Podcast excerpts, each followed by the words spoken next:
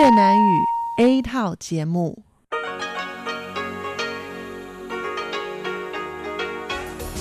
Đây là Đài Phát thanh Quốc tế Đài Loan RTI.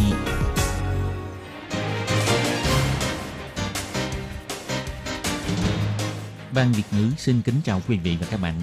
Đây là chương trình Việt ngữ Đài Phát thanh RTI được truyền đi từ Đài Loan.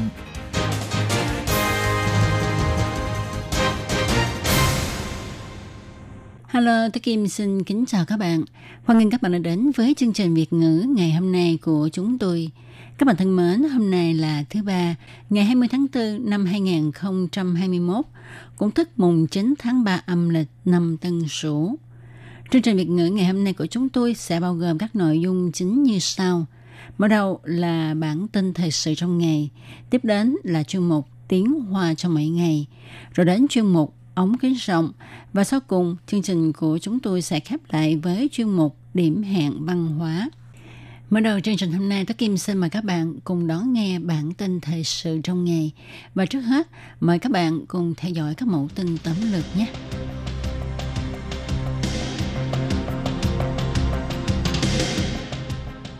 Đại sứ nước Belize xin quốc thư cho Tổng thống Thanh Văn. Tổng thống Thanh Văn cho biết quan hệ hai bên ngày càng bền chặt.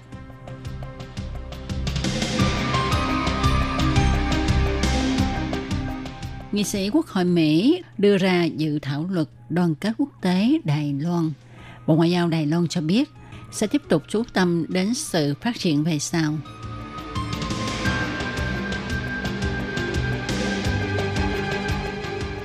Hôm nay, Đài Loan lại tăng thêm hai ca nhiễm COVID-19 là nhân viên tổ lái máy bay. Nguồn lây nhiễm đang đợi làm rõ.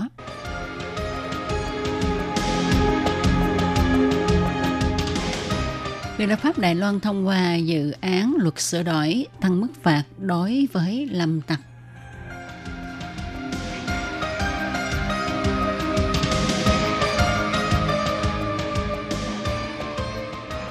Viện Bảo tàng Sinh vật Hải dương Quốc gia Đài Loan sẽ phát trực tiếp cảnh san hô đẻ trứng liên tục 3 ngày.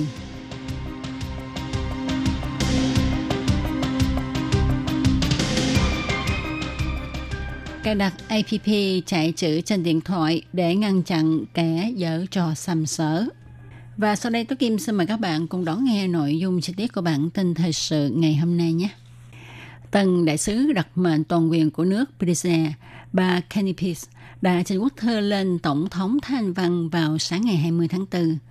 Tổng thống Thanh Văn cho biết, mấy tháng qua, dưới sự lãnh đạo của tân Thủ tướng John Bisono, quan hệ giữa nước Belize và Đài Loan đã có những bước tiến vững chắc hơn.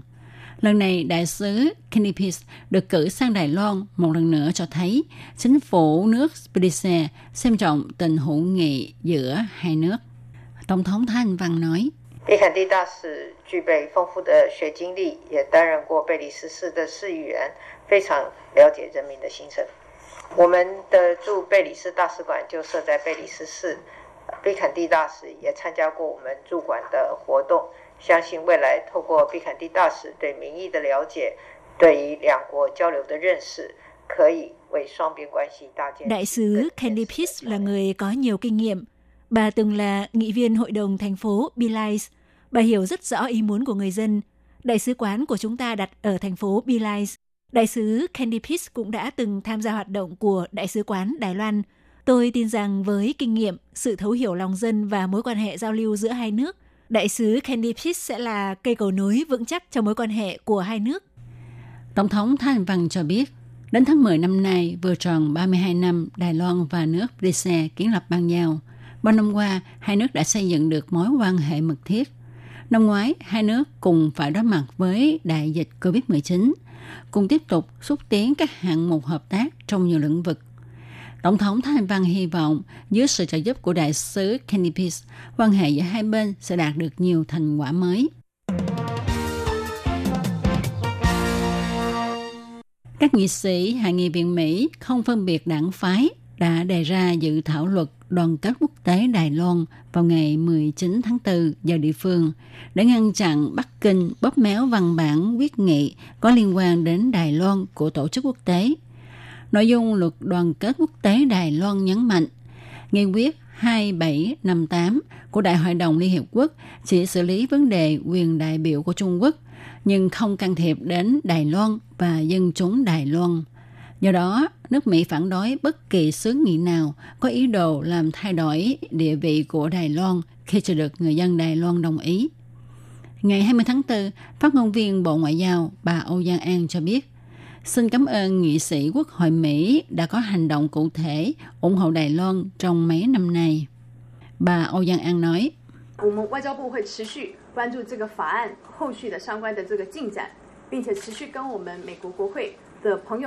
跟我们美国国会的朋友们、跟行政部门呃保持密切的联系。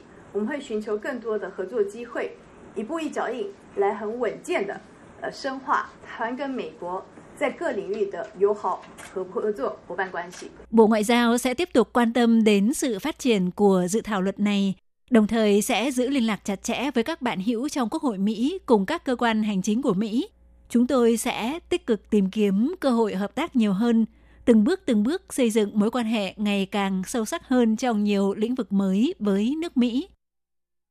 Bà Âu Giang An còn cho biết thêm, Bộ Ngoại giao Đài Loan hoan nghênh Liên minh châu Âu cùng các nước hội viên có tâm muốn cùng bắt tay nhau duy trì hòa bình, ổn định và phồn vinh khu vực Ấn Độ-Thái Bình Dương. Cũng hy vọng có thể cùng hợp tác với Liên minh châu Âu và các nước thành viên để đảm bảo xác thực sự ổn định của khu vực. Ngày 20 tháng 4, ông Trang Nhân Tường, phát ngôn viên Trung tâm Chỉ đạo Phòng chống dịch bệnh Trung ương tuyên bố, trong nước tăng 2 ca nhiễm COVID-19, đó là ca thứ 1078 và ca thứ 1079. Hai trường hợp nhiễm bệnh này phân biệt là một nam giới hơn 50 tuổi và một nam giới hơn 60 tuổi người Đài Loan. Họ là thành viên của tổ lái máy bay chở hàng hóa. Tuy nhiên, nguồn lây nhiễm vẫn chưa rõ. Cơ quan chức năng đang điều tra làm rõ nguồn lây. Trung tâm chỉ đạo phòng chống dịch bệnh Trung ương cho hay, hai bệnh nhân này cùng nhận nhiệm vụ bay sang nước Mỹ vào ngày 14 tháng 4 cùng với một đồng nghiệp khác. Họ được công ty sắp xếp cho ở tại khách sạn kiểm dịch địa phương. Ngày 16 tháng 4, họ trở về Đài Loan và tiến hành kiểm dịch tại nhà ban ngày. Trường hợp thứ 1078 xuất hiện triệu chứng ngứa cổ họng vào ngày 18 tháng 4. Còn trường hợp thứ 1079 thì bị ngứa cổ họng, toàn thân đau nhức vào ngày 17 tháng 4. Do nhu cầu phải đi làm nên công ty sắp xếp cho họ làm xét nghiệm vào ngày 19 tháng 4 và kết quả dương tính với COVID-19. Hiện cơ quan hữu quan đang điều tra nguồn lây nhiễm, đồng thời nắm bắt sơ bộ 131 người tiếp xúc với hai bệnh nhân này. Trong đó có hai người được lệnh cách ly tại nhà, 129 người tự quản lý sức khỏe.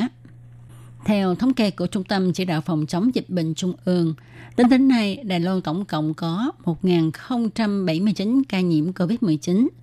Trong đó có 963 ca lây nhiễm từ nước ngoài, 77 ca lây nhiễm trong nước, 36 ca lây nhiễm trên con tàu của hạm đội Hải quân Domun, 2 ca lây nhiễm trên máy bay và một ca không rõ nguồn lây nhiễm. Ngoài ra, có một trường hợp tức ca số 530 do nhầm lẫn nên được loại trừ. Trong số các ca nhiễm bệnh có 11 người tử vong, 1.034 người hoàn thành thời gian cách ly, 31 người nằm viện chữa trị. Nhằm đã kết bọn lâm tặc đốn trộm gỗ quý, Biên lập pháp Đài Loan đã thông qua dự án luật sửa đổi bảo vệ rừng vào ngày 20 tháng 4. Dự án luật sửa đổi phân chia chi tiết hơn đối với tội danh đốn trộm gỗ, hành vi lấy trộm và gia tăng mức phạt cho hành vi đốn trộm gỗ quý. Những năm gần đây tại Đài Loan, các vụ khai thác gỗ trái phép của bọn lâm tặc giảm khá nhiều. Tuy nhiên, sự phá hoại sinh thái rừng của bọn lâm tặc vẫn không giảm, do mức phạt của cơ quan pháp luật Đài Loan quá thấp so với giá trị gỗ mà chúng thu được bán ra thị trường, nên không thể ngăn chặn một cách có hiệu quả hành động trộm gỗ quý của bọn lâm tặc.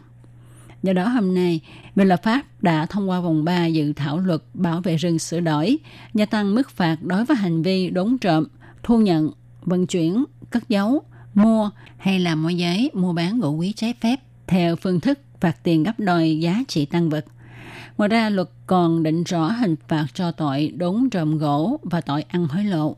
Mức phạt cao nhất cho tội lấy trộm tài sản rừng từ 3 triệu đại tệ này được tăng lên là 6 triệu đại tệ. Luật sửa đổi quy định người đốn trộm gỗ có thể bị phạt tù từ 6 tháng đến 5 năm và phải nộp phạt từ 300.000 đến 6 triệu đại tệ. Người thu nhận, vận chuyển, cất giấu, trung gian môi giới, mua bán gỗ có thể bị phạt 5 năm tù và phạt 3 triệu đồng đại tệ. Nếu như kết bè kết phái vận chuyển gỗ đốn trộm thì có thể bị phạt từ 7 năm tù trở xuống và phải nộp phạt cao nhất với số tiền là 20 triệu đại tệ. Vào thời điểm trước hoặc sau ngày vía bà Thiên Hậu, cũng là lúc san hô ở vùng biển Khẩn Ninh đẻ trứng.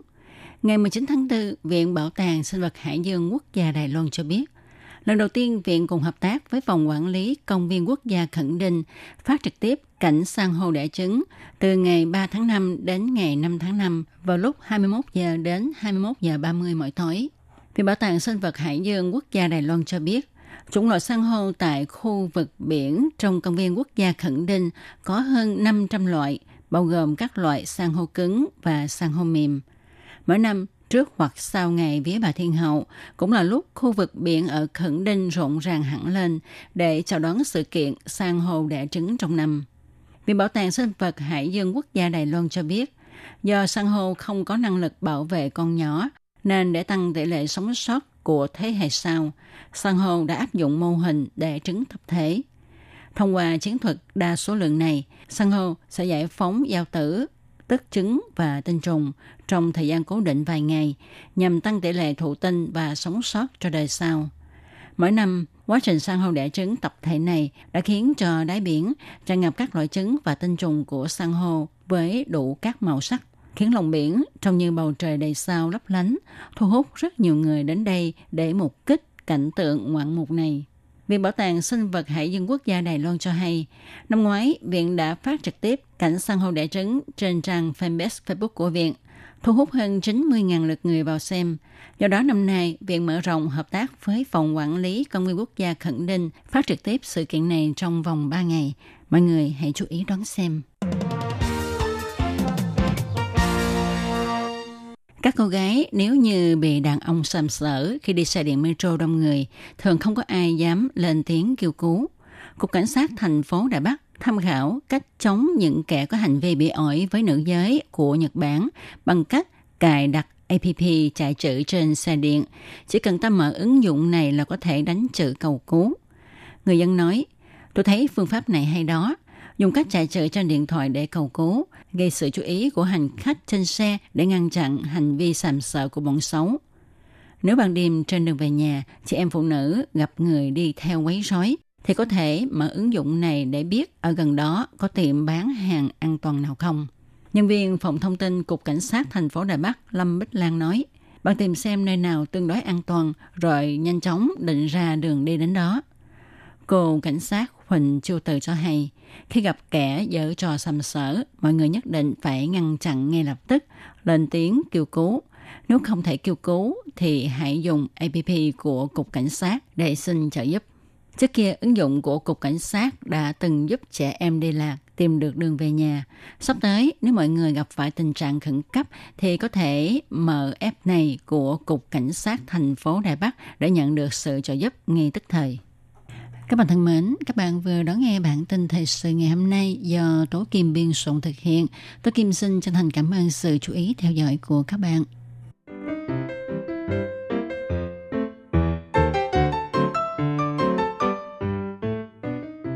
Quý vị và các bạn thính giả thân mến, chương trình phát thanh tiếng Việt của Đài Phát thanh Quốc tế Đài Loan RTI được truyền thanh 3 buổi tại Việt Nam, mỗi buổi phát một tiếng đồng hồ. Buổi phát chính vào lúc 6 giờ đến 7 giờ tối hàng ngày giờ Việt Nam qua tần số SW 9425 kHz với sóng dài 31 m. Buổi phát lại lần thứ nhất vào hôm sau 9 giờ tới 10 giờ tối qua tần số SW 9625 kHz với sóng dài 31 m. Buổi phát lại lần hai vào sáng hôm sau, lúc 6 giờ tới 7 giờ qua tần số SW 9745 kHz với sóng dài 25 m.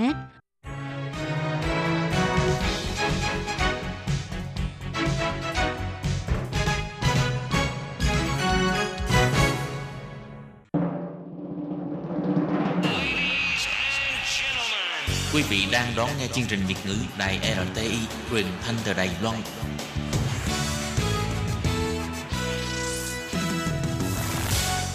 Các bạn thân mến, trong phần tiếp theo của bản tin thời sự Đài Loan ngày hôm nay, xin mời các bạn tiếp tục đón nghe hai thông tin như sau. Thông tin thứ nhất, nghi ngờ có đau động di trú vì đọc không hiểu bản cấm vào hồ chứa nước bắt cá đứng trên tấm pin năng lượng mặt trời. Thông tin thứ hai, Ủy ban trọng tài hành vi lao động bất hợp pháp thụ lý gần 600 vụ, sửa đổi luật tranh chấp lao động đã được thông qua lần 3. Và sau đây xin mời các bạn cùng đón nghe phần nội dung chi tiết của hai thông tin này. Gần đây có tin người dân ở Gia Nghĩa đã báo với truyền thông rằng thường xuyên thấy có người vào trong hồ chứa nước nội phố tử để bắt cá bất hợp pháp. Trong đó có một số người bị nghi ngờ là lao động di trú. Trên mặt hồ chứa nước nội phố tử có gắn tấm pin năng lượng mặt trời. Có người còn nhìn thấy những kẻ đánh bắt cá bất chấp nguy hiểm, đứng trực tiếp lên tấm pin năng lượng mặt trời để thả lưới bắt cá, khiến nhiều người cảm thấy lo lắng. Theo thông tin của truyền thông, cư dân gần khu hồ chứa nước nội phú tử đã tố cáo vào ngày nghỉ, thường có rất nhiều người trẻ tuổi chạy vào trong hồ chứa nước chơi đùa. Ngày thường cũng thường thấy có người dùng tre đóng thành bè, đi vào hồ chứa nước để thả lưới bắt cá. Thậm chí có người đứng trực tiếp lên tấm pin năng lượng mặt trời. Mà như vậy rất có khả năng sẽ bị điện giật, khiến người khác nhìn thấy mà sợ dâm. Dù bên cạnh hồ chứa nước có bản cấm, ghi rõ là nghiêm cấm bơi, chơi đùa dưới nước, chèo thuyền, đánh bắt cá hay phóng sinh, nhưng không ngờ vẫn có người ngang nhiên chạy vào – nghi ngờ có khả năng là lao động di trú không thể đọc hiểu ngôn ngữ trên bản hiệu hoặc không biết được sự nguy hiểm của tấm pin năng lượng mặt trời nên mới vô tình đứng lên. Trên thực tế, trước đây hồ chứa nước nội phú tử là bãi xử lý rác thải. Dù sau này bãi rác này không còn nữa, nhưng được gắn pin năng lượng mặt trời dùng để phát điện tại đây. Nước trong hồ bị đánh giá là có ô nhiễm, vì thế nước này chỉ được dùng để làm nước tưới tiêu, cá trong hồ cũng không thể ăn được. Căn cứ theo quy định của luật thủy lợi, trong phạm vi nhất định gần hồ nước sẽ cấm bơi, chơi đùa dưới nước hay câu cá đánh bắt cá. Chi nhánh nhà nghĩa của Phòng Quản lý Gia Nghĩa thuộc Sở Thủy lợi đã bày tỏ, cơ quan này đã nhận được khiếu nại, đã tiến hành tìm kiếm chứng cứ thông qua máy quay camera và đã thông báo nhờ phía cảnh sát can thiệp xử lý. Ngoài tăng cường xử phạt người vi phạm, phía chính quyền cũng sẽ thay bản cấm song ngữ, cũng như là gia tăng tuyên truyền hướng dẫn bằng nhiều ngôn ngữ tại khu vực gần hồ chứa nước để giảm thiểu phát sinh tình trạng tương tự. Tiếp sau đây là thông tin thứ hai, nhằm giảm thiểu hành vi lao động không đúng quy định một cách hiệu quả, để mối quan hệ tuyển dụng giữa chủ thuê và người lao động có thể vận hành bình thường. Bộ Lao động đã cho thành lập Ủy ban trọng tài hành vi lao động bất hợp pháp. Trong hơn 10 năm nay, đã thụ lý tất cả là 592 trường hợp xin được trọng tài.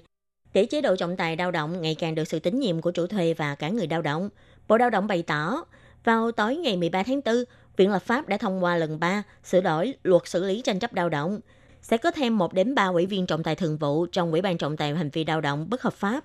Vụ trưởng Vương Hậu Vĩ, vụ quan hệ lao động thuộc Bộ Lao động đã nói rõ thêm, Ủy ban trọng tài từ khi thành lập vào năm 2011 đến cuối tháng 3 năm nay đã thụ lý tất cả là 592 vụ xin được trọng tài.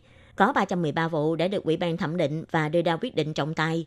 Trong đó có 186 vụ bị nhận định là có hành vi sử dụng lao động không hợp pháp. 106 vụ bị bắt bỏ khiếu nại, 21 vụ không được thụ lý. Ông Vương Hậu Vĩ cũng chỉ ra, lần này đã sửa đổi điều 43 của luật xử lý tranh chấp lao động, sẽ tăng thêm 1 đến 3 ủy viên thường vụ trong ủy ban trọng tài, có trách nhiệm xúc tiến xét xử các vụ tranh chấp. Sau khi xem xét hồ sơ trọng tài, sẽ đưa ra ý kiến điều lệ pháp lý trọng tài liên quan và tư vấn trình tự cứu trợ liên quan, có lợi cho việc ưu việt hóa xét xử trọng tài hành vi lao động không hợp pháp, hỗ trợ rất nhiều cho việc tiến hành trọng tài các vụ việc liên quan. Ông cũng nói rõ thêm, trước đây ủy viên trọng tài gồm 15 người, và sau khi sửa đổi luật, sẽ chọn ra ba người trong đó để làm ủy viên thường vụ. Ủy viên được tuyển dụng theo hình thức bán thời gian, sẽ lấy ý kiến từ 15 ủy viên ban đầu. Khi lựa chọn sẽ dựa trên nghề nghiệp của ủy viên như là luật sư hay học giả vân vân. Nhiệm kỳ của ủy viên thường vụ cũng là 2 năm như ủy viên trọng tài. Ngoài ra, để hỗ trợ cho người lao động bị chủ thuê đuổi việc hoặc chủ bị công đoàn, hoặc cán bộ công đoàn có thể nhanh chóng được hỗ trợ thông qua trọng tài hành vi lao động không hợp pháp, Bộ Lao động sẽ hỗ trợ một phần kinh phí để thuê luật sư trong thời gian chờ đợi trọng tài của người lao động và cán bộ công đoàn, nhằm đảm bảo cho kết quả nhận định trọng tài và quyền lợi làm việc của người lao động. Hiện nay đã có 8 vụ việc cần xin phí luật sư, tổng cộng hỗ trợ là 670.000 đại tệ.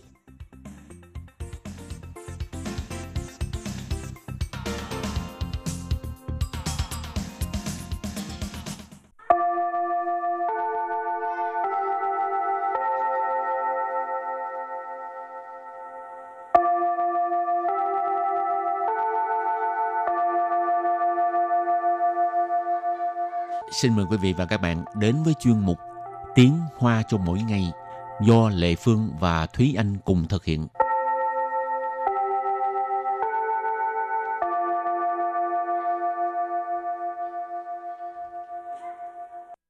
Thúy Anh và Lệ Phương xin kính chào quý vị và các bạn. Chào mừng các bạn cùng đến với chuyên mục Tiếng Hoa cho mỗi ngày ngày hôm nay. Mỗi lần mà sinh viên ờ, hoặc là học sinh cấp 3 mà sắp tới ờ, tốt nghiệp á, là Ừ. bắt đầu lo ha, Ừ. lo sợ thất nghiệp. học sinh cấp 3 thì chắc không tới nỗi là lo thất nghiệp đâu.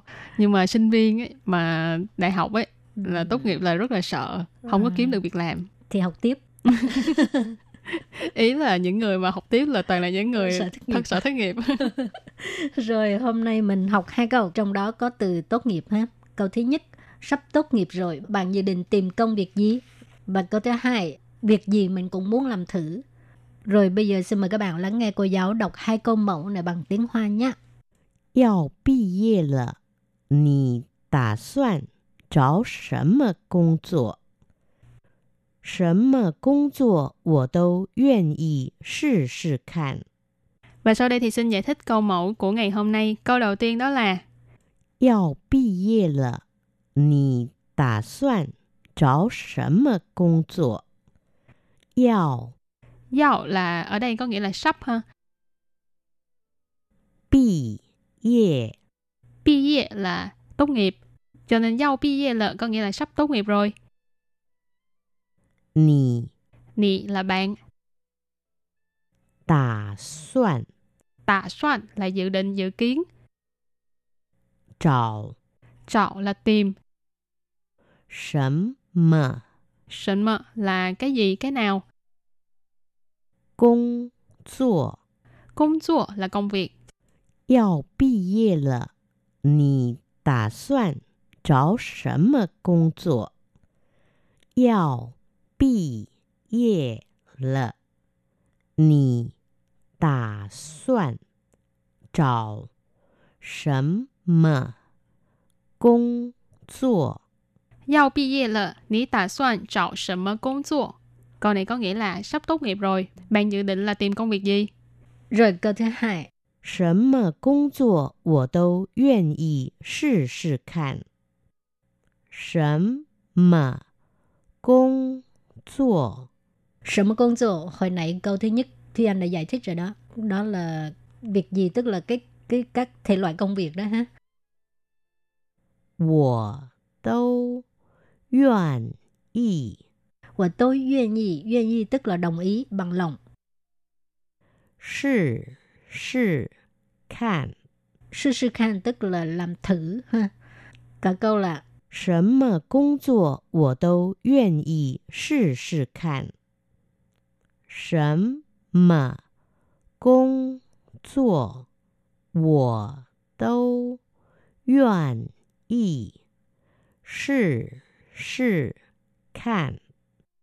Sở mất công作我都愿意试试看. Câu này có nghĩa là việc gì mình cũng muốn à, làm thử.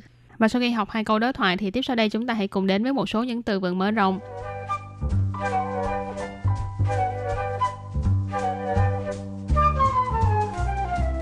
Từ đầu tiên của ngày hôm nay đó là từ 机会，机会， chi hội.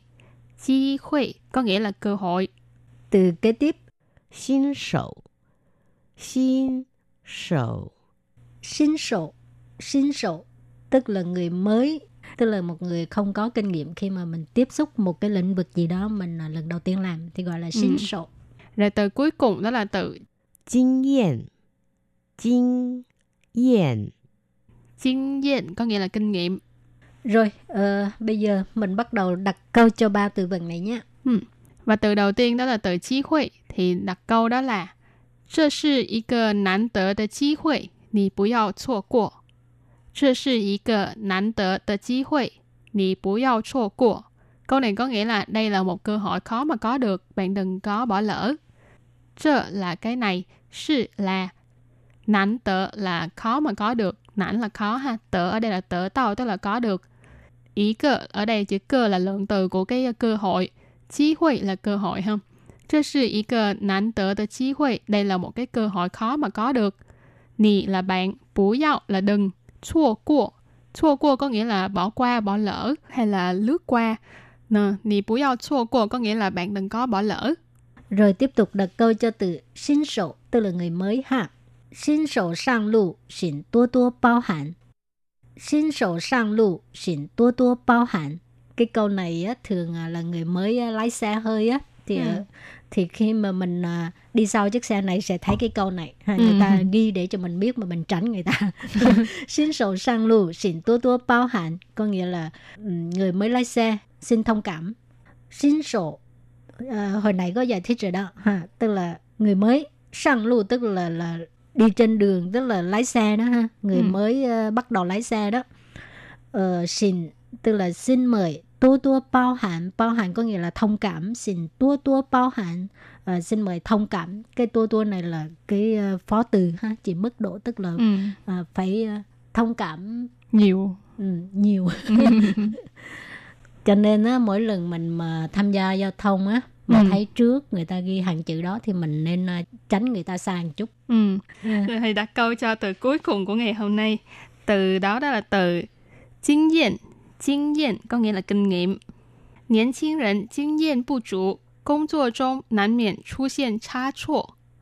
年轻人经验不足，工作中难免出现差错。Câu này có nghĩa là người trẻ tuổi kinh nghiệm không có dày dạn, kinh nghiệm không đủ, trong lúc làm việc khó tránh khỏi xảy ra sơ sót. 年轻人 tức là người trẻ tuổi, 经验 là kinh nghiệm, 不足 là không đủ. Cho nên 年轻人经验不足 là người trẻ tuổi là kinh nghiệm ờ, không đủ hoặc là kinh nghiệm không có dày dạn. Công作 là công việc, công作中 là trong công việc, nản miệng là khó mà, khó tránh khỏi.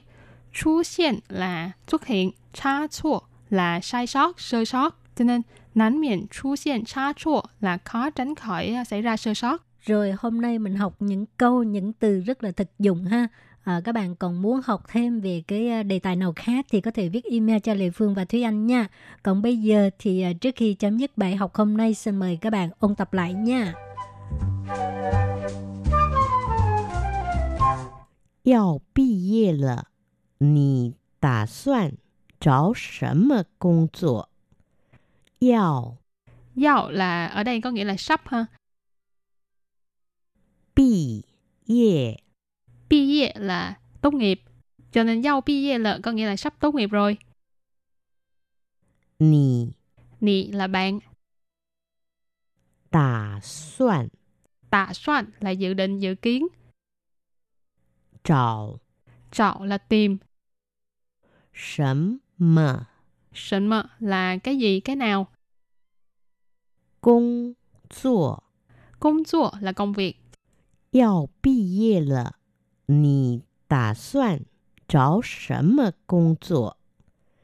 要毕业了，你打算找什么工作？ Yao bi ye là, ní tà soạn chọn什么công作. Câu này có nghĩa là sắp tốt nghiệp rồi. Bạn dự định là tìm công việc gì? rồi câu thứ hai 什么工作我都愿意试试看。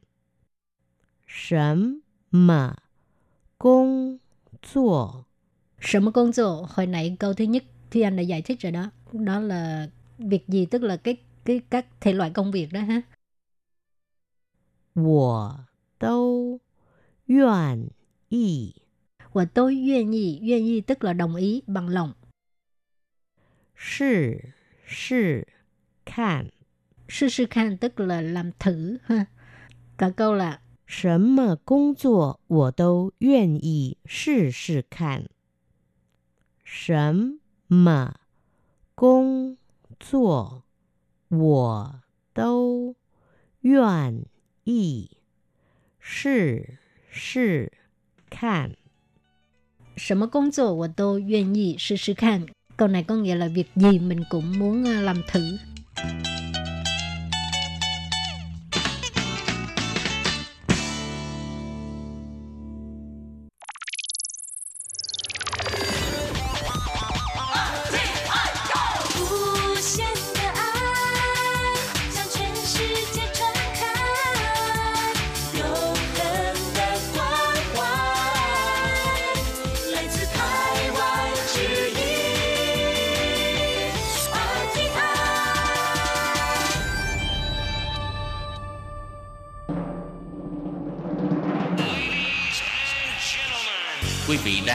Chương trình Việt ngữ Đài RTI truyền thanh từ Đài Loan.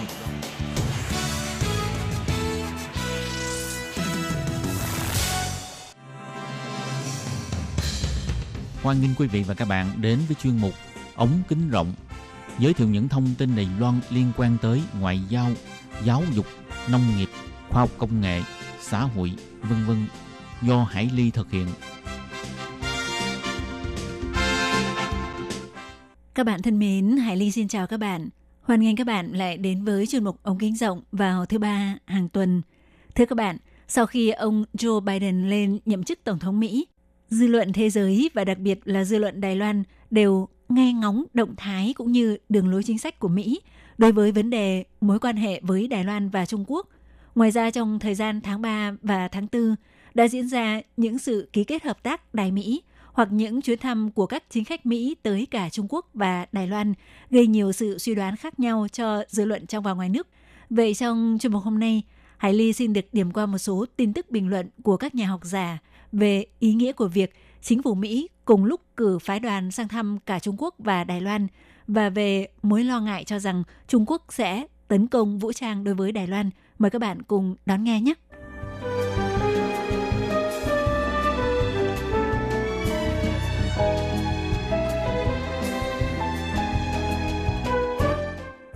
Các bạn thân mến, thì ờ, kể từ sau khi ông Joe Biden lên nhậm chức, mới đây đã cùng lúc cử phái đoàn đại biểu tới thăm cả hai bên bờ eo biển. Việc này đã gây sự quan tâm cao độ của quốc tế. Có học giả cho rằng việc cựu thượng nghị sĩ Mỹ Chris Dodd là bạn thâm giao của Tổng thống Joe Biden được cử làm trưởng phái đoàn Mỹ thực hiện chuyến thăm Đài Loan trong vòng 3 ngày kể từ ngày 14 đến ngày 16 tháng 4 vừa rồi. Cũng chính là thêm một lần nữa làm phép thử đối với mối quan hệ Trung Mỹ. Thì vào ngày 14 tháng 4, cựu thượng nghị sĩ Mỹ Chris Dodd đã dẫn đầu phái đoàn phi chính thức của Mỹ cùng với sự tham dự của hai vị cựu Thứ trưởng Ngoại giao Mỹ Richard Armitage và James Steinberg đến Đài Loan. Ngày 15 tháng 4, phái đoàn có cuộc gặp với Tổng thống Thái Anh Văn. Trong cùng một thời gian thì ờ, đặc sứ Mỹ về khí hậu John Kerry cũng tới thăm Trung Quốc, có cuộc gặp gỡ với quan chức đồng cấp. Còn tại Đài Loan, vào sáng ngày 15 tháng 4, Tổng thống Thái Anh Văn đã có cuộc gặp với phái đoàn do cựu thượng nghị sĩ Mỹ Chris Dodd dẫn đầu. Tổng thống Thái Anh Văn bày tỏ, Tổng thống Mỹ Joe Biden lần đầu tiên cử phái đoàn của Mỹ sang thăm Đài Loan. Việc này thể hiện mối quan hệ đối tác sâu sắc giữa hai bên Đài Mỹ.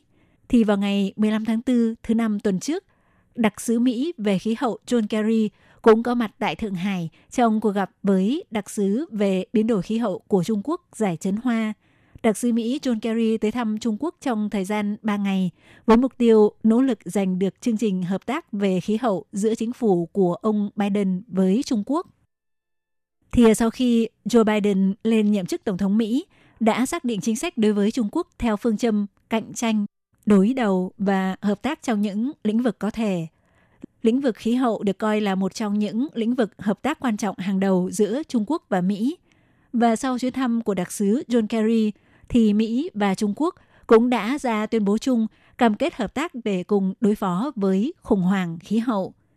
Trước chuyến công du Trung Quốc, khi trả lời phỏng vấn của tờ Wall Street, đặc sứ Mỹ John Kerry cũng trả lời cho biết chính phủ của Biden tìm cách thông qua đàm phán để đi đến thỏa thuận với Trung Quốc trong lĩnh vực đối phó sự biến đổi khí hậu, nhưng sẽ không thỏa hiệp với Trung Quốc trong vấn đề kinh tế hoặc vấn đề nhân quyền.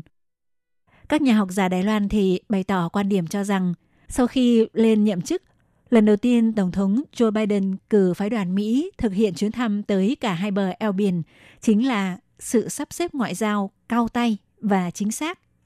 Thì ờ, theo Phó Giáo sư Hoàng Giới Chính, khoa nghiên cứu sự vụ và chiến lược quốc tế, trường Đại học Đạm Giang, Đài Bắc trả lời Đài tiếng nói Hoa Kỳ VOA cho biết, nhờ sự bố trí sắp xếp khéo léo của Kurt Campbell – điều phối viên các vấn đề về Ấn Độ Thái Bình Dương của Hội đồng An ninh Quốc gia Hoa Kỳ, Tổng thống Biden cũng Tổng thống Biden cùng lúc cử cựu thượng nghị sĩ Chris Dodd và đặc sứ John Kerry tới thăm hai bờ eo biển.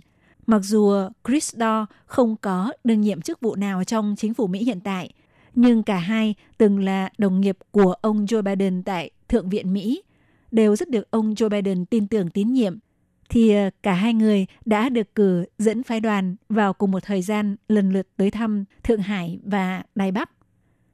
Phó giáo sư Hoàng Giới Chính cho biết, cựu thượng nghị sĩ Chris Dodd cổ vũ sự dân chủ của Đài Loan, khẳng định vai trò chiến lược của Đài Loan trong chuỗi đảo thứ nhất ở Tây Thái Bình Dương. Đồng thời trong tình hình mối quan hệ hai bờ bị mất cân bằng vì sự hòa bình ổn định của hai bờ eo biển sẽ hỗ trợ Đài Loan để giúp Đài Loan có thêm tự tin và sức mạnh. Theo ông Hoàng Giới Chính cũng cho biết, mối quan hệ giữa Mỹ và Trung Quốc hiện tại về cơ bản là mối quan hệ ba trong một, cũng có nghĩa là khi có thể sẽ hợp tác, khi nên sẽ cạnh tranh và khi cần sẽ đối địch. Ngoài ra thì vào ngày 13 tháng 4, Văn phòng Giám đốc Tình báo Quốc gia Mỹ công bố báo cáo đánh giá sự uy hiếp hàng năm đối với hệ thống tình báo Mỹ đã coi Trung Quốc là thách thức hàng đầu của Mỹ, cho rằng Trung Quốc đang ngày càng trở thành một đối thủ cạnh tranh gần ngang tầm với Mỹ. Bắc Kinh ngày càng tích hợp được sức ảnh hưởng không ngừng tăng trưởng về quân sự, kinh tế, chính trị, công nghệ và ngoại giao để bảo vệ sự thống trị của Đảng Cộng sản Trung Quốc. Tuy nhiên thì ờ, theo báo cáo cũng chỉ ra rằng trong tình huống phù hợp với lợi ích của bản thân, lãnh đạo Trung Quốc có khả năng sẽ tìm kiếm cơ hội chiến thuật để làm dịu mối quan hệ căng thẳng với Washington.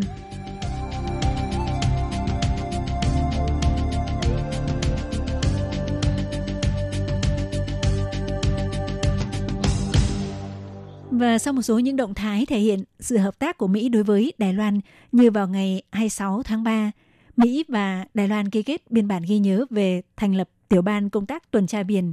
Hay như trong thời gian cựu thượng nghị sĩ Mỹ Chris Dodd dẫn đoàn sang thăm Đài Loan đã khiến Trung Quốc rất nóng mặt và đã tìm cách cảnh cáo Đài Loan bằng cách liên tục cử rất nhiều máy bay quân sự đến quấy nhiễu vùng trời cũng như cử chiến hạm đến quấy nhiễu vùng biển của Đài Loan. Chính vì vậy cũng dấy lên sự lo ngại của dư luận trong và ngoài nước về việc liệu Trung Quốc có xâm phạm Đài Loan bằng vũ trang hay không? Thưa các bạn, thì ờ, sự lo ngại này đã xuất hiện từ rất nhiều năm nay. Tuy nhiên, Trung Quốc coi nước Mỹ là trở ngại lớn nhất cho việc đánh chiếm Đài Loan bằng vũ trang. Mỗi lần Trung Quốc hạ quyết tâm áp dụng vũ trang đối với Đài Loan, thì Mỹ luôn có phản ứng vào thời khắc mấu chốt. Và gần đây cũng có rất nhiều suy đoán được đưa ra cho rằng thời khắc mà Trung Quốc xâm phạm Đài Loan bằng vũ trang đã rất kề cận. Thì ờ, theo tờ Tân Hoa Xã đưa tin, vào ngày 24 tháng 3 vừa rồi, khi đi thị sát quân đoàn cơ động số 2 cảnh sát vũ trang Trung Quốc tại Phúc Kiến, Chủ tịch Trung Quốc Tập Cận Bình kêu gọi kiên quyết tập trung vào chuẩn bị chiến đấu, đi sâu vào huấn luyện chiến đấu thực tế, huấn luyện chiến đấu chung, tăng cường huấn luyện về công nghệ, huấn luyện theo quy định của pháp luật, bám sát nhu cầu nhiệm vụ đa dạng, tăng cường huấn luyện khả năng thích ứng nhắm mục tiêu, tăng cường huấn luyện chuyên nghiệp hóa đa năng, tăng cường huấn luyện lực lượng và trang thiết bị mới, đồng thời nâng cao chất lượng và cấp độ huấn luyện. Thì à, có bình luận cho rằng chuyến thị sát Phúc Kiến lần vừa qua của Tập Cận Bình có hơi hướng cho thấy cuộc tấn công Đài Loan bằng vũ trang đang bước vào thời kỳ đếm ngược. Thưa các bạn, thì à, quân đoàn cơ động số 2 cảnh sát vũ trang Trung Quốc được thành lập dựa trên mục tiêu chiếm lĩnh Đài Loan bằng vũ trang – Năm 2015, sau khi Trung Quốc tiến hành cải cách quân đội, lực lượng cảnh sát vũ trang đã thành lập quân đoàn cơ động số 1 và số 2. Trong đó, quân đoàn cơ động số 1 đóng quân tại Hà Bắc, quân đoàn 2 đóng quân tại Phúc Kiến và đã từng được phương tiện truyền thông Phúc Kiến dùng những lời lẽ vô cùng hào hùng để ca ngợi. Trước lời hô hào kêu gọi của ông Tập Cận Bình đối với quân đoàn cơ động số 2 cảnh sát vũ trang Trung Quốc, nước Mỹ đã có sự phản hồi rất nhanh chóng thì ờ, theo truyền thông Đài Loan đưa tin, đối với việc Trung Quốc liên tục cử tàu chiến tới thị uy tại khu vực eo biển Đài Loan, vào ngày 26 tháng 3 vừa rồi, Mỹ và Đài Loan đã ký kết biên bản ghi nhớ về thành lập tiểu ban công tác tuần tra biển. Về mặt hình thức thì đây là thỏa thuận hợp tác về tuần tra trên biển, nhưng trên thực tế chính là một kiểu chuyển đổi biến cơ quan tuần duyên của Mỹ và Đài Loan trở thành lực lượng hải quân thứ hai có chuyên gia phân tích cho rằng Mỹ và Đài Loan ký kết biên bản ghi nhớ hợp tác này có hàm ý là hai bên Đài Mỹ đã phá bỏ vùng cấm hợp tác quân sự, phát triển sự hợp tác giữa Đài Loan và Mỹ trực tiếp trở thành hợp tác công khai hóa, chế độ hóa các vấn đề, quy chế hóa các nội dung bình thường hóa sự hợp tác về quốc phòng. Sự hợp tác Đài Mỹ về quân sự nêu trên giống như một cú tát tiếp theo giáng xuống Trung Quốc. Ngoài ra, cũng theo phương tiện truyền thông đưa tin, đội tuần phòng bờ biển của Mỹ được gọi là binh chủng thứ năm, hỏa lực rất mạnh. Ngay từ hồi tháng 3 năm 2019, tàu tuần duyên Mỹ Bud Hope đã cùng với tàu khu trục Hải quân Mỹ Curtis Winber đi qua eo biển Đài Loan. Trước khi Mỹ công khai việc hợp tác với Đài Loan về quân sự, trước tiên sẽ hợp tác với lực lượng tuần tra biển có tinh chất nửa dân sự, nửa quân sự. Điều này rõ ràng thể hiện bước dạo đầu và sự tập dượt cho hợp tác quân sự chính thức giữa hai bên. Hỗ trợ hợp tác với Đài Loan về quốc phòng, ngăn chặn Trung Quốc đã trở thành chiến lược trọng đại của Mỹ và quân đồng minh. Tại hội nghị an ninh bốn bên giữa Mỹ, Nhật, Ấn Độ và Úc diễn ra vào tháng 3 năm nay tại Nhật Bản, phía Nhật Bản đã công khai bày tỏ nếu Mỹ gửi quân chi viện Đài Loan, Nhật Bản có nghĩa vụ hỗ trợ Mỹ, cũng có nghĩa là chỉ cần Trung Quốc khởi động tấn công vũ trang đối với Đài Loan sẽ vấp phải sự chống trả chung của khối đồng minh của Mỹ. Trong khi đó, biên bản ghi nhớ về thành lập tiểu ban công tác tuần tra biển Đài Mỹ đã tăng cường thêm sự hợp tác về quân sự giữa Đài Loan và Mỹ. Nói tóm lại, một loạt các động thái bao gồm Mỹ chủ trì tổ chức hội nghị an ninh bốn bên, chuyến thăm của Ngoại trưởng Mỹ Blinken tới Nhật Bản và Hàn Quốc, cũng như việc ông Blinken tham gia hội nghị của NATO, tất cả đều nhằm mục đích chống lại những ý định ngang ngược của Trung Quốc. Ngoài ra, vào ngày 24 tháng 3, Ngoại trưởng Mỹ Blinken đã hội đàm với Borrelli, đại diện cấp cao về chính sách đối ngoại và an ninh của EU, kiêm Phó Chủ tịch Ủy ban châu Âu. Sau cuộc gặp, hai bên đã ra tuyên bố chung nhất trí tái khởi động đối thoại song phương về Trung Quốc giữa Mỹ và Liên minh châu Âu. Cả hai bên đều nhất trí rằng mối quan hệ với Trung Quốc là nhiều mặt, bao gồm hợp tác, cạnh tranh và đối đầu mang tính hệ thống. Trên thực tế, công tác ngoại giao của Trung Quốc phải đương đầu với rất nhiều khó khăn. Cho đến nay, không chỉ mối quan hệ giữa Trung Quốc với Mỹ, châu Âu đang trở nên căng thẳng, mà mâu thuẫn giữa Trung Quốc với một số quốc gia gồm Nhật Bản, Canada, Úc, Ấn Độ và Myanmar cũng không ngừng leo thang. Cùng với việc cộng đồng quốc tế truy tìm nguồn gốc của dịch COVID-19 thì rất nhiều quốc gia đều không ưa và chĩa mũi nhọn về phía Trung Quốc, cho nên không dễ gì Trung Quốc muốn gì được nấy và vẫn còn phải à, tiếp tục quan sát tìm hiểu thêm. Các bạn thân mến thì à, theo như phân tích bình luận của các nhà học giả cũng như là thông tin do các à, phương tiện truyền thông đưa tin phân tích thì trên thực tế đúng là có tồn tại về sự leo thang xung đột giữa Đài Loan và Trung Quốc Tuy nhiên nếu mà để nói tới việc là Trung Quốc sẽ tấn công Đài Loan bằng vũ trang trong thời gian ngắn thì ờ, có lẽ không hề đơn giản như vậy. Vì ờ, tình hình khu vực ờ, Đông Á cũng như là khu vực Ấn Độ, Thái Bình Dương thì có sự liên kết của Mỹ và một số các nước đồng minh như là Nhật Bản này, Úc này, Ấn Độ này. Và giữa các quốc gia sẽ có sự hợp tác để có thể tạo sự tác động cũng như là cân bằng tình hình trong ờ, khu vực. Do vậy mặc dù Trung Quốc có ý đồ nhưng mà không phải là muốn gì được nấy và cần phải ờ, tiếp tục theo dõi quan sát nhiều hơn nữa về mối quan hệ tam giác giữa Đài Loan, Mỹ và Trung Quốc cũng như là tình hình diễn biến trong khu vực. Các bạn thân mến, nội dung của đề tài giới thiệu hôm nay cũng xin được khép lại tại đây. Hải Ly xin cảm ơn các bạn đã quan tâm theo dõi. Thân ái, chào tạm biệt các bạn. Quý vị và các bạn thân mến, xin mời quý vị và các bạn truy cập vào trang web Đài RTI để đón nghe chương trình phát thanh tiếng Việt vn.rti.org.tvk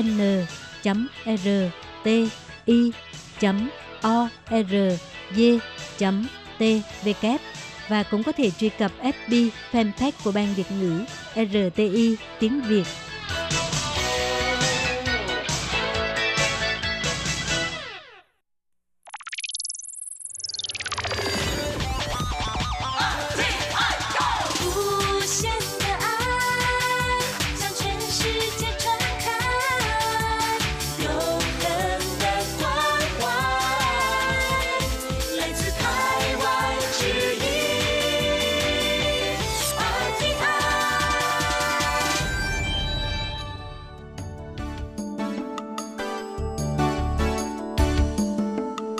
mừng quý vị đến với chuyên mục Điểm hẹn văn hóa do Khiết Nhi phụ trách.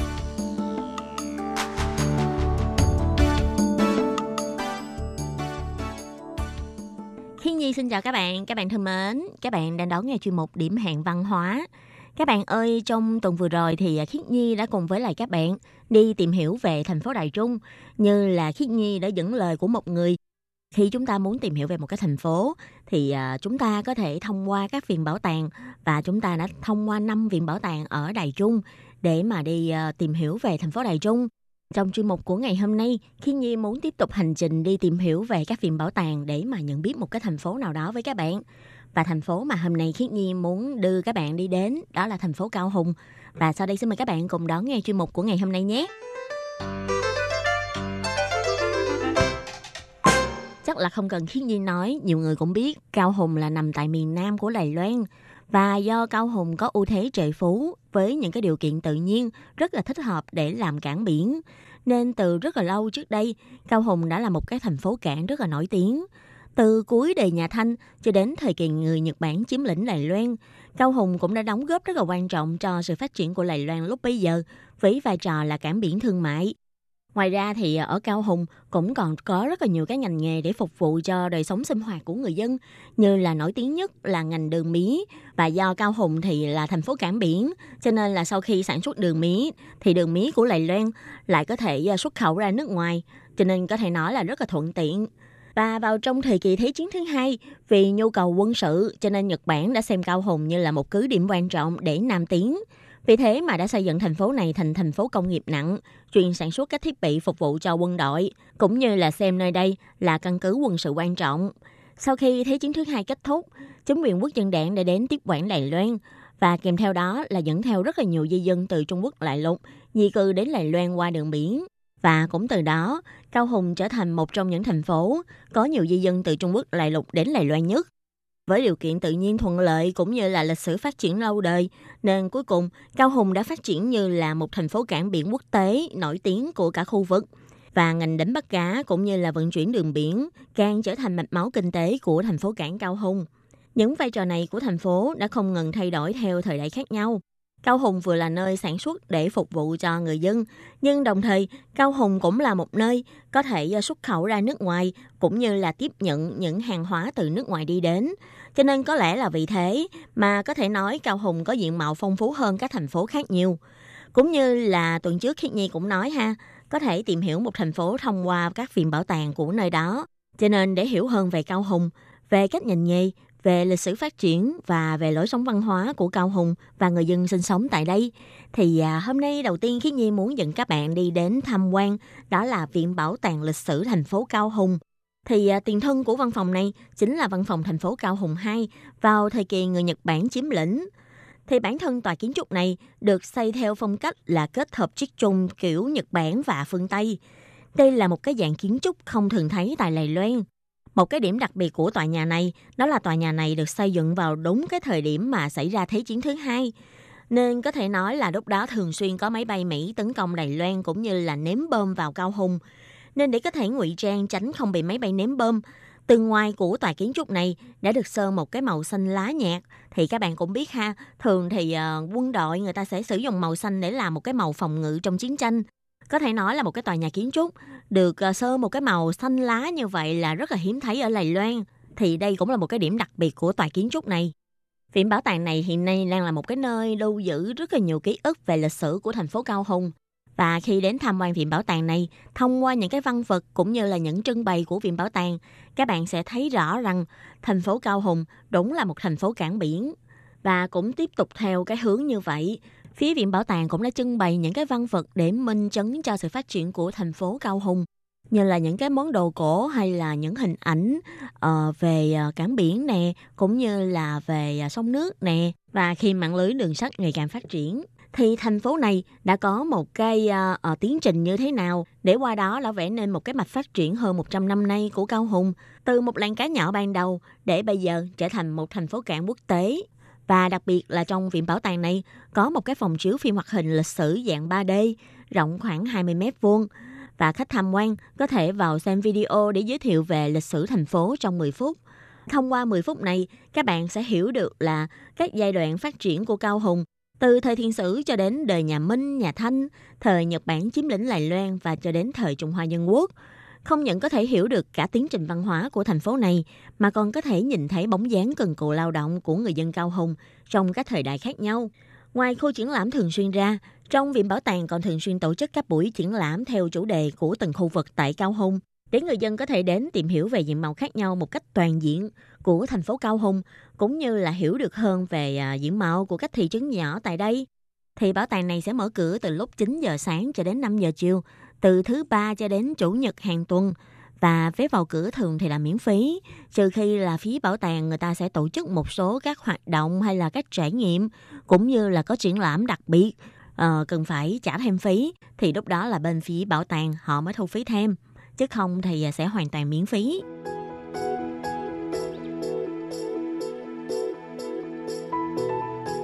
Và nơi thứ hai mà Khiết Nhi muốn giới thiệu đó là khu khuôn viên văn hóa làng giao quyến quân đội Lài Loan, tạm biệt 886.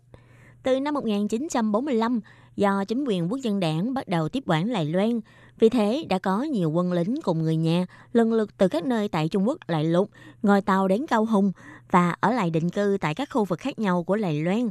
Từ đó hình thành văn hóa làng giao quyến quân sĩ rất đặc biệt của Lài Loan, tức là ở trên chuyên Vịnh Hoa ha. Và đến nay, Cao Hùng vẫn còn bảo tồn lại khu quan cảnh làng giao quyến quân sĩ gần 90 hecta ở gần ký túc xá dành cho gia đình quân lính của bà binh chủng là Hải lục không quân. Và cũng vì thế mà Cao Hùng cũng đã trở thành thành phố tiêu biểu nhất về văn hóa làng giao quyến quân sĩ tại Lài Loan.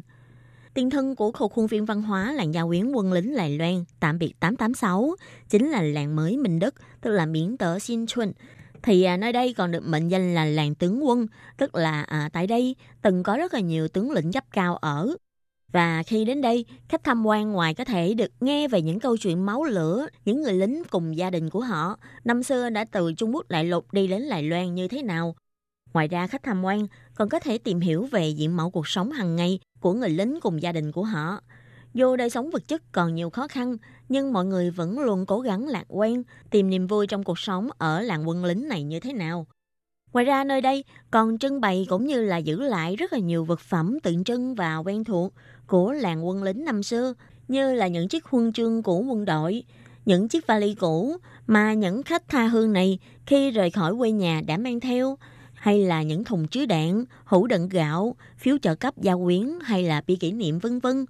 Ngoài ra trong khu khuôn viên còn giới thiệu về những khó khăn và đổi thay khi tu sửa lại khu làng gia quyến để nhiều người có thể hiểu hơn về sự độc đáo cũng như là những điểm tốt đẹp thấm đậm tình người của văn hóa gia quyến tại Lài Loan. Và ngày nay, những tòa nhà chính được dùng để triển lãm cũng chính là những tòa nhà được tu sửa xây dựng lại từ những ngôi nhà dành cho gia quyến quân đội năm xưa, cộng thêm nội dung triển lãm của khu trưng bày như muốn đưa khách tham quan quay trở về với cảnh tượng cuộc sống của gia đình người lính năm xưa sau chiến tranh. Và một điều nữa là do khu khuôn viên này nằm tại khu tả doanh của Cao Hùng, khi những người di dân đến từ các vùng miền khác nhau của Trung Quốc lại lục đã di cư đến Đài Loan và ở tại khu tả doanh này. Khi họ đến đây, họ đã mang theo cái văn hóa ẩm thực cũng như là đã mở rất là nhiều cái hàng quán hay nhà hàng ngay tại khu vực này. Vì thế ngày nay tại khu vực tả doanh này còn trở thành một cái khu phố ăn uống với những cái nhà hàng di dân nổi tiếng và có thể nói khi đến khu vực tả doanh, các bạn sẽ có thể nhìn thấy rất là rõ về văn hóa đa dạng của Lầy Loan, cũng như là về văn hóa ẩm thực hay là văn hóa di dân tại đây. Và thời gian mở cửa của bảo tàng này là vào lúc 11 giờ cho đến 17 giờ, từ thứ ba cho đến thứ sáu hàng tuần. Vào ngày thứ bảy và ngày chủ nhật thì bảo tàng sẽ mở cửa sớm hơn là mở cửa từ lúc 10 giờ cho đến 18 giờ. Vé vào cửa của bảo tàng này là 35 đài tệ. Thì à, nếu như mà bạn nào muốn đến tham quan thì à, nhớ là chú ý cái thời gian mở cửa nha. Chứ đừng để là khi mà đến rồi mới phát hiện ra hôm đó người ta không mở cửa hay là mình đến không đúng lúc vào cái lúc người ta mở cửa rồi lại phải thui thủi đi về. Vậy là buồn lắm đó nha. RTI và bảo tàng tiếp theo mà Khiết Nhi muốn giới thiệu với các bạn đó là bảo tàng ngành đường mía Lài Loan. Như trước đây Khiết Nhi cũng đã từng giới thiệu với các bạn, ngành sản xuất đường mía là một ngành rất là quan trọng của Lài Loan vào trước Thế chiến thứ hai. Lúc đó là đường mía do Lài Loan sản xuất như là một cái sản phẩm cao cấp dùng để xuất khẩu sang các nước ở lân cận và đặc biệt là xuất khẩu sang Nhật Bản. Cho nên là uh, ngành đường mía đóng một cái vai trò rất là quan trọng cho sự phát triển của các thành phố ở khu vực phía nam của Đài Loan cũng như là của Cao Hùng. Viện Bảo tàng Đường Mía Đài Loan ở tại thành phố Cao Hùng có một cái khoảng cách hơi xa so với lại trung tâm thành phố. Nhưng mà cũng ít ai biết rằng Viện Bảo tàng ngành đường mía Lài Loan tại khu kiều đầu của thành phố Cao Hùng lại có một cái lịch sử rất là hiển hách. Viện bảo tàng này trước đây từng là xưởng đường mía kiều đầu, được xây dựng vào thời kỳ người Nhật Bản chiếm lĩnh Lài Loan. Đây còn là xưởng sản xuất đường bằng máy móc hiện đại đầu tiên của Lài Loan. Đồng thời cũng là phòng thí nghiệm hiện đại hóa và dùng máy móc để sản xuất đường mía tại Lài Loan của ngày xưa và đến nay đã có lịch sử cả trăm năm. Có thể nói, đường mía là một trong ba sản phẩm xuất khẩu quan trọng của Đài Loan vào thời kỳ người Nhật Bản chiếm lĩnh Đài Loan. Thì à, ngoài đường mía ra còn có hai loại sản phẩm cũng rất là quan trọng khác, đó là à, trà với lại chương não. Thì à, sau này trong những cái chuyên mục khác Khiết Nhi sẽ giới thiệu thêm ha. Bây giờ chúng ta quay trở lại với lại xưởng đường mía kiều đầu này ha. Xưởng đường mía kiều đầu thì à, không những là nhà máy đầu tàu đưa ngành sản xuất đường mía hướng đến công nghiệp hóa, mà đây còn là trung tâm chính trị, có một cái tầm quan trọng nhất định gắn liền với lại cuộc sống và công ăn việc làm của người dân ở xung quanh. Thì à, ngày nay, Viện Bảo tàng Đường Mỹ này cũng đã lưu trữ lại rất là nhiều cái văn vật cũng như là những hình ảnh hay tài liệu liên quan đến ngành sản xuất đường mía của Đài Loan trước đây như là uh, trong khuôn viên này đã để lại là gồm có xe đá nè cái xe đá này là dùng để chế biến đường ha hay là còn có di tích xưởng đường nè tàu đường sắt ngũ phân nè, hay là đầu tàu lửa chạy bằng hơi nước nè, và trong khuôn viên này còn có tháp nước gạch đỏ nè. Thì à, ngoài những cơ sở vật chất hay là kiến trúc hạ tầng đã phục vụ cho sản xuất ra, ở trong khuôn viên bảo tàng này còn có khu ký túc xá của cán bộ lúc bấy giờ, có đền thờ kiểu Nhật Bản nè, và uh, khi mà các bạn đến đây các bạn sẽ thấy cái viện bảo tàng này hầu như là tái hiện lại trọn vẹn diện mạo cuộc sống cũng như là uh, cái nét văn hóa lịch sử của ngành đường mía Đài Loan trong 100 năm qua. Và hiện nay, xưởng đường mía này đã không còn sản xuất đường nữa, mà chuyển sang làm viện bảo tàng ngành đường mía. Thì ờ, do trước đây xưởng đường này từng đóng một cái vai trò rất là quan trọng và tiêu biểu, và cộng thêm các di tích hay là văn vật của nhà máy cũ để lại. Cho nên có thể nói là khi các bạn đến tham quan viện bảo tàng này thì à, chắc chắn là các bạn sẽ thu được rất là nhiều cái kiến thức liên quan đến ngành sản xuất đường mía của Đài Loan năm xưa cũng như là thông qua những cái khung cảnh hay là uh, những cái hiện vật còn để lại có thể giúp các bạn tái hiện lại khung cảnh của nhà máy sản xuất đường năm xưa nữa. Và các bạn biết không, tất nhiên là khi mà các bạn đến đây tham quan thì không đơn thuần là chỉ có nghe người hướng dẫn viên hay là nhìn những cái máy móc mà nhà máy cũ còn để lại đâu. Thực ra thì ở phía viện bảo tàng, ngày nay họ còn lập thêm một cái căng tin nữa là chuyên bán các loại kem đá bào, hương vị truyền thống ở đây. Cho nên là khi bạn đến tham quan bảo tàng này, ngoài có thể hiểu thêm về cái lịch sử phát triển của ngành đường mía lài Loan, thì à, các bạn cũng có thể đến thưởng thức cái hương vị truyền thống là kem đá bào thì như hồi nãy Khiến Nhi có nói ha, đường thì à, rất là mắc, chứ không phải là giống như bây giờ là dễ dàng chạy ra siêu thị là có thể mua được một gói đường. Mà đường hồi xưa là à, người ta chỉ dùng để xuất khẩu hay là chỉ dành cho những người mà gia đình có điều kiện người ta mới mua đường về nhà để mà chế biến thức ăn. Chứ người nghèo thì hiếm khi nào mà có thể có tiền mà mua đường. Tuy nhiên, đối với là những người dân mà sống ở gần khu vực mà xưởng sản xuất đường này thì à, họ lại có thể dễ dàng tiếp xúc với đại đường hơn cũng như là à, có một số người thì làm việc trong nhà máy đường. Cho nên là họ sẽ có thể mua được đường với làm cái giá rẻ hơn là giá dành cho nhân viên. Vì thế à, ở tại những cái khu vực mà gần xung quanh nhà máy đường sẽ đặc biệt có rất là nhiều cái món chè hay là những cái món kem đá này nọ được làm bằng đường hơn là những cái khu vực khác. Cho nên có thể nói đây cũng là một cái đặc sản của cái khu vực xung quanh nhà máy đường và khi mà các bạn đến tham quan cái viện bảo tàng này thì các bạn cũng có thể thuận tiện thưởng thức những cái đặc sản xung quanh nhà máy đường này ha. Thời gian mở cửa của cái viện bảo tàng này sẽ vào lúc 9 giờ sáng cho đến 4 giờ 30 phút chiều mỗi ngày luôn. Và vé vào cửa là hoàn toàn miễn phí nha. Các bạn thân mến, chuyên mục điểm hẹn văn hóa của tuần này do khiến Nhi biên tập và thực hiện giới thiệu về các viện bảo tàng của thành phố Cao Hùng cũng xin tạm khép lại tại đây. Cảm ơn sự chú ý lắng nghe của quý vị và các bạn. Xin thân ái chào tạm biệt và hẹn